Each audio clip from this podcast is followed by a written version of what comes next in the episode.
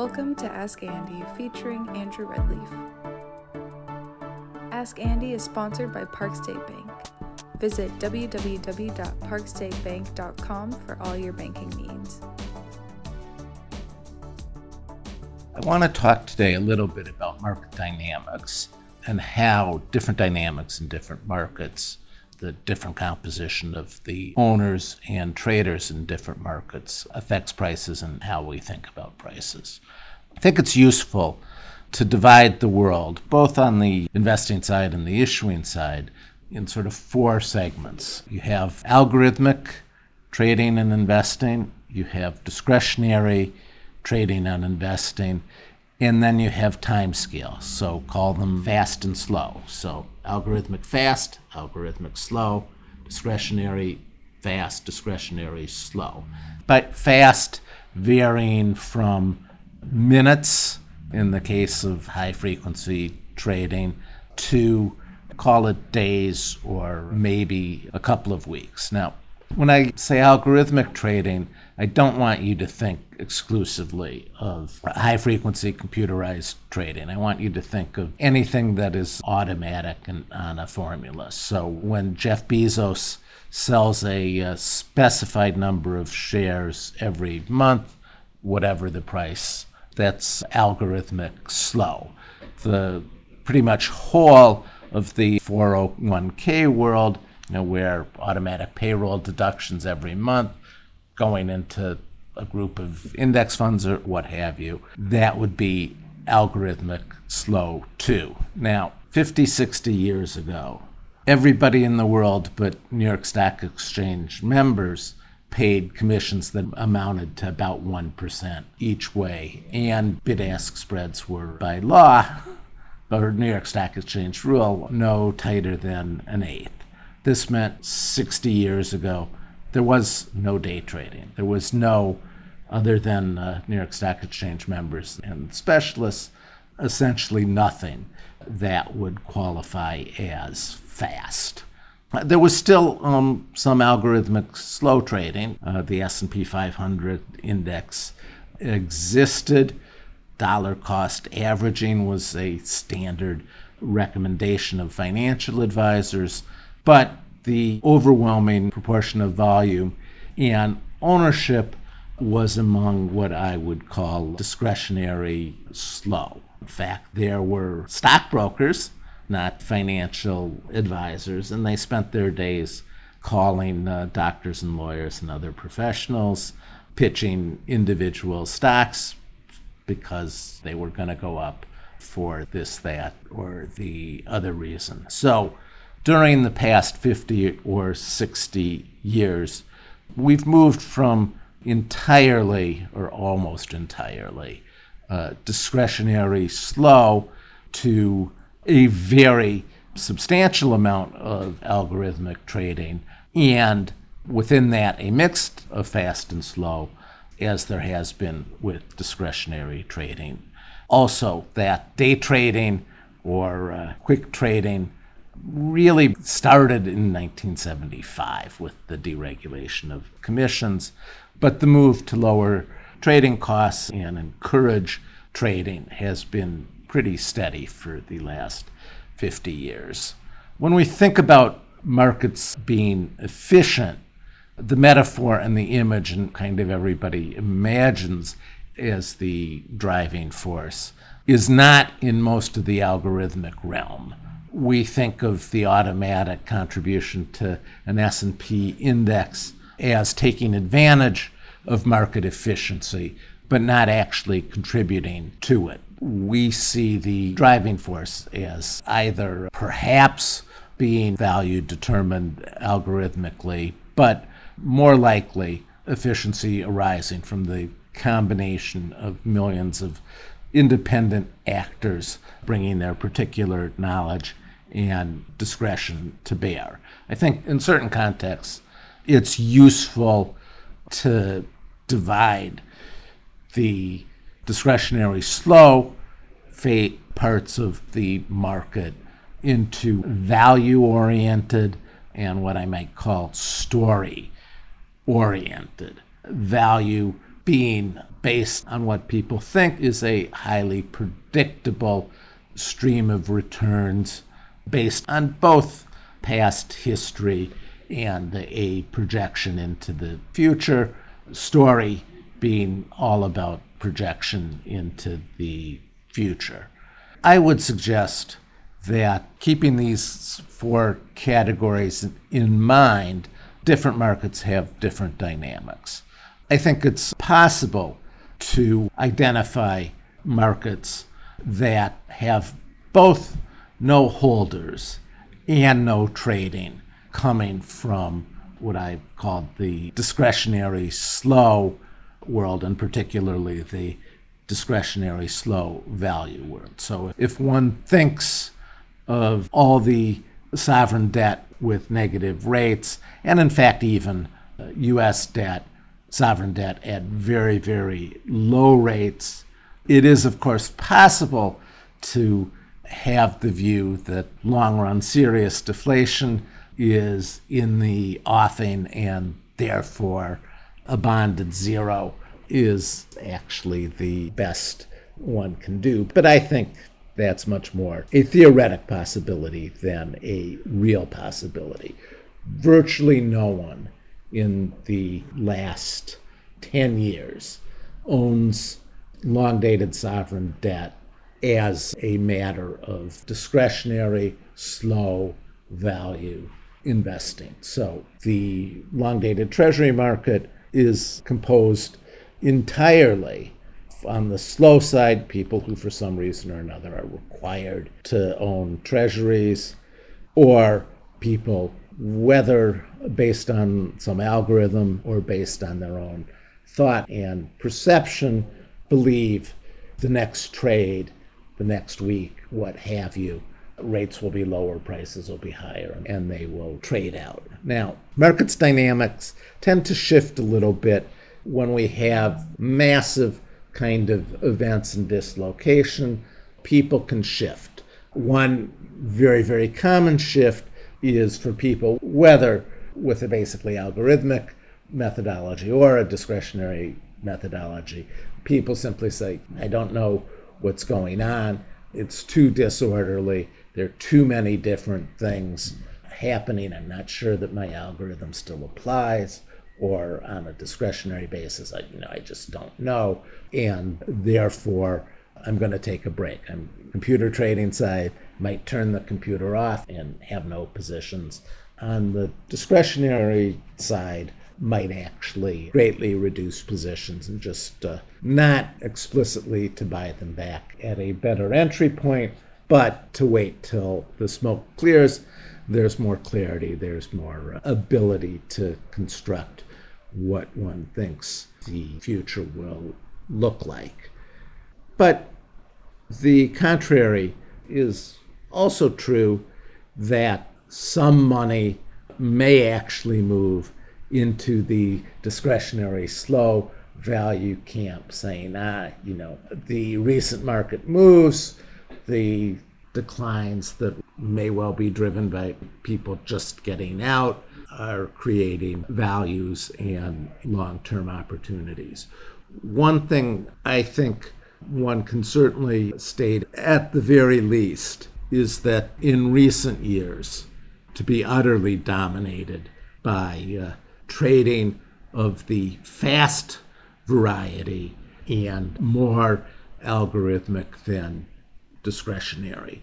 One thing that I think has not drawn any commentary is the bulk of hedge funds, even 20 years ago, but certainly 30 or 40 years ago, notwithstanding their reputation as being fast money and traders and so forth, were actually built on a discretionary slow model. Think Julian Robertson and Tiger and the Tiger Cubs. In the last 10 years, more and more of the hedge fund money has gone to platforms with portfolio managers operating under extremely tight stop loss provisions, you know, really sort of forcing them to be fast, as it were, whether discretionary or otherwise. and hedge funds and value funds in general, or discretionary value funds, I think used to be the very, very significant players among the discretionary slow value types, and that has been greatly reduced, particularly in the context of the size and prevalence and dominance of the other players. So now I believe, and I can't really or haven't tried to put numbers to this qualitative statement, but really the principal source of efficiency driving in the market, the principal locus of what I would call discretionary slow value, is now corporate America, with the inclusion of private equity and private equity funds as corporate America. A paper by Lamont and I believe Fabrizi, written in the early 2000s, documented that, in point of fact, corporations were actually pretty good at trading in their own stocks. If public flows moved into hot managers and hot stocks and so forth, that demand was met by corporate issuance. And similarly, if public flows moved the other way, depressing prices, that was met by stock buybacks. And while uh, some companies buy and issue stock in unvalue related way, in an algorithmic related way, most, in fact, are thoughtful and don't know the studies and so forth, but I think this is actually extraordinarily true in the corporate bond market among high grade credits. Companies that don't have absolute immediate demand for money sell bonds opportunistically and are pretty good about it. So one of the investment principles I espouse at Whitebox, one of Whitebox's 10 investment principles, is that right or wrong, the market always has a message and one should take it seriously. It's not the ravings of a lunatic. Look for a coherent kind of message. What is it saying? Does it make sense? Is it right or wrong? In the last few years, as markets have become more dominated by fast trading, as it were, more algorithmic than discretionary, I think I've walked that principle back a little bit.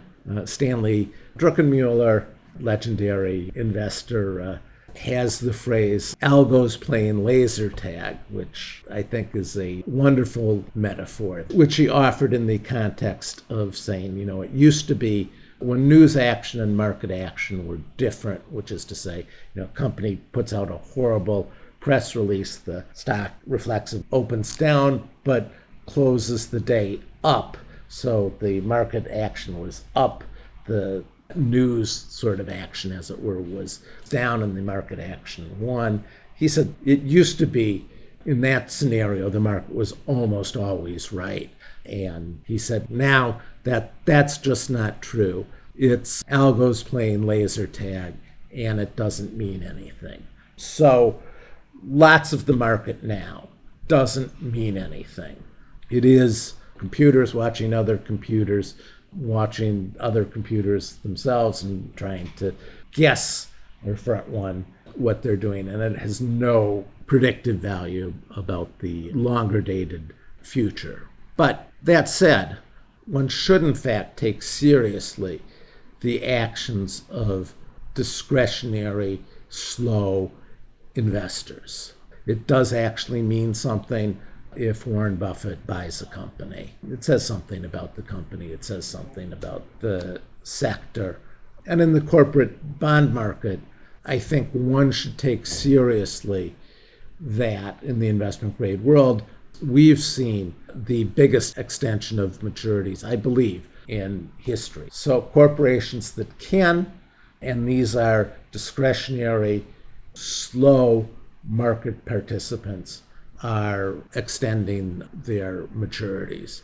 Another thought or corollary is that, at least for me, I don't think it's that hard, or it is at least possible, to have a grip on what discretionary value investors are in fact doing and how they think and where they can become the principal player. And in fact, when that happens, the smart algorithms will actually take that into account. In recent months, in both the bond market and the stock market, a number of names, having declined substantially, are now in the zone where discretionary value type holders can be interested.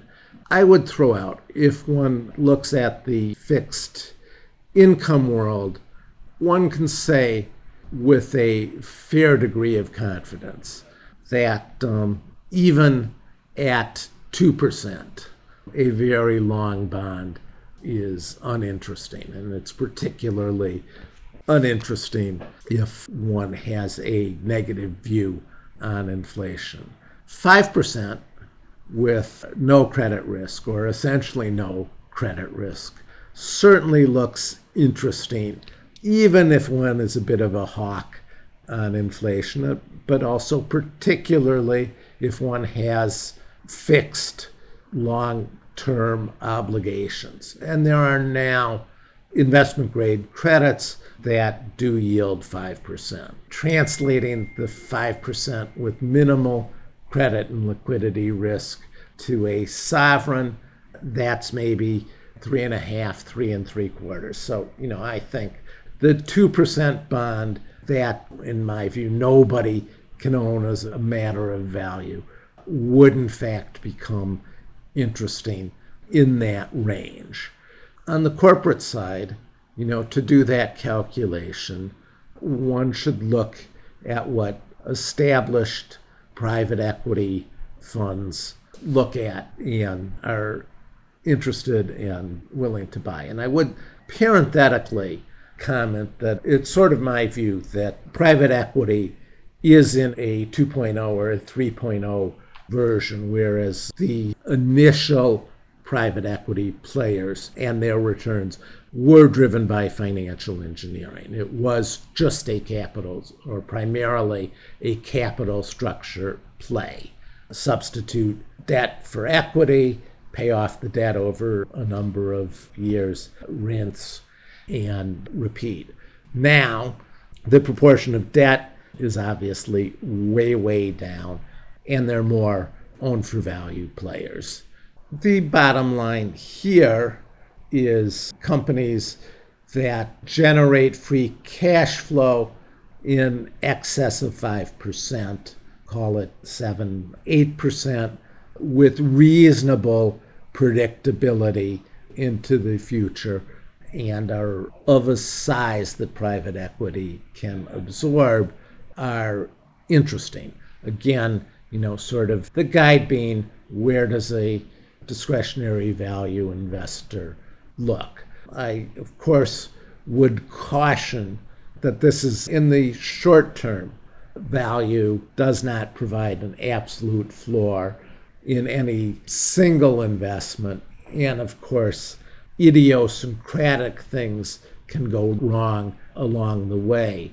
But cross sectionally, statistically, and over time, the results will be pretty good. That's it for today. Thank you for listening. Thank you for listening to Ask Andy. If you would like to submit a question, please email askandypodcast at gmail.com. Ask Andy is sponsored by Park State Bank. Visit www.parkstatebank.com for all your banking needs.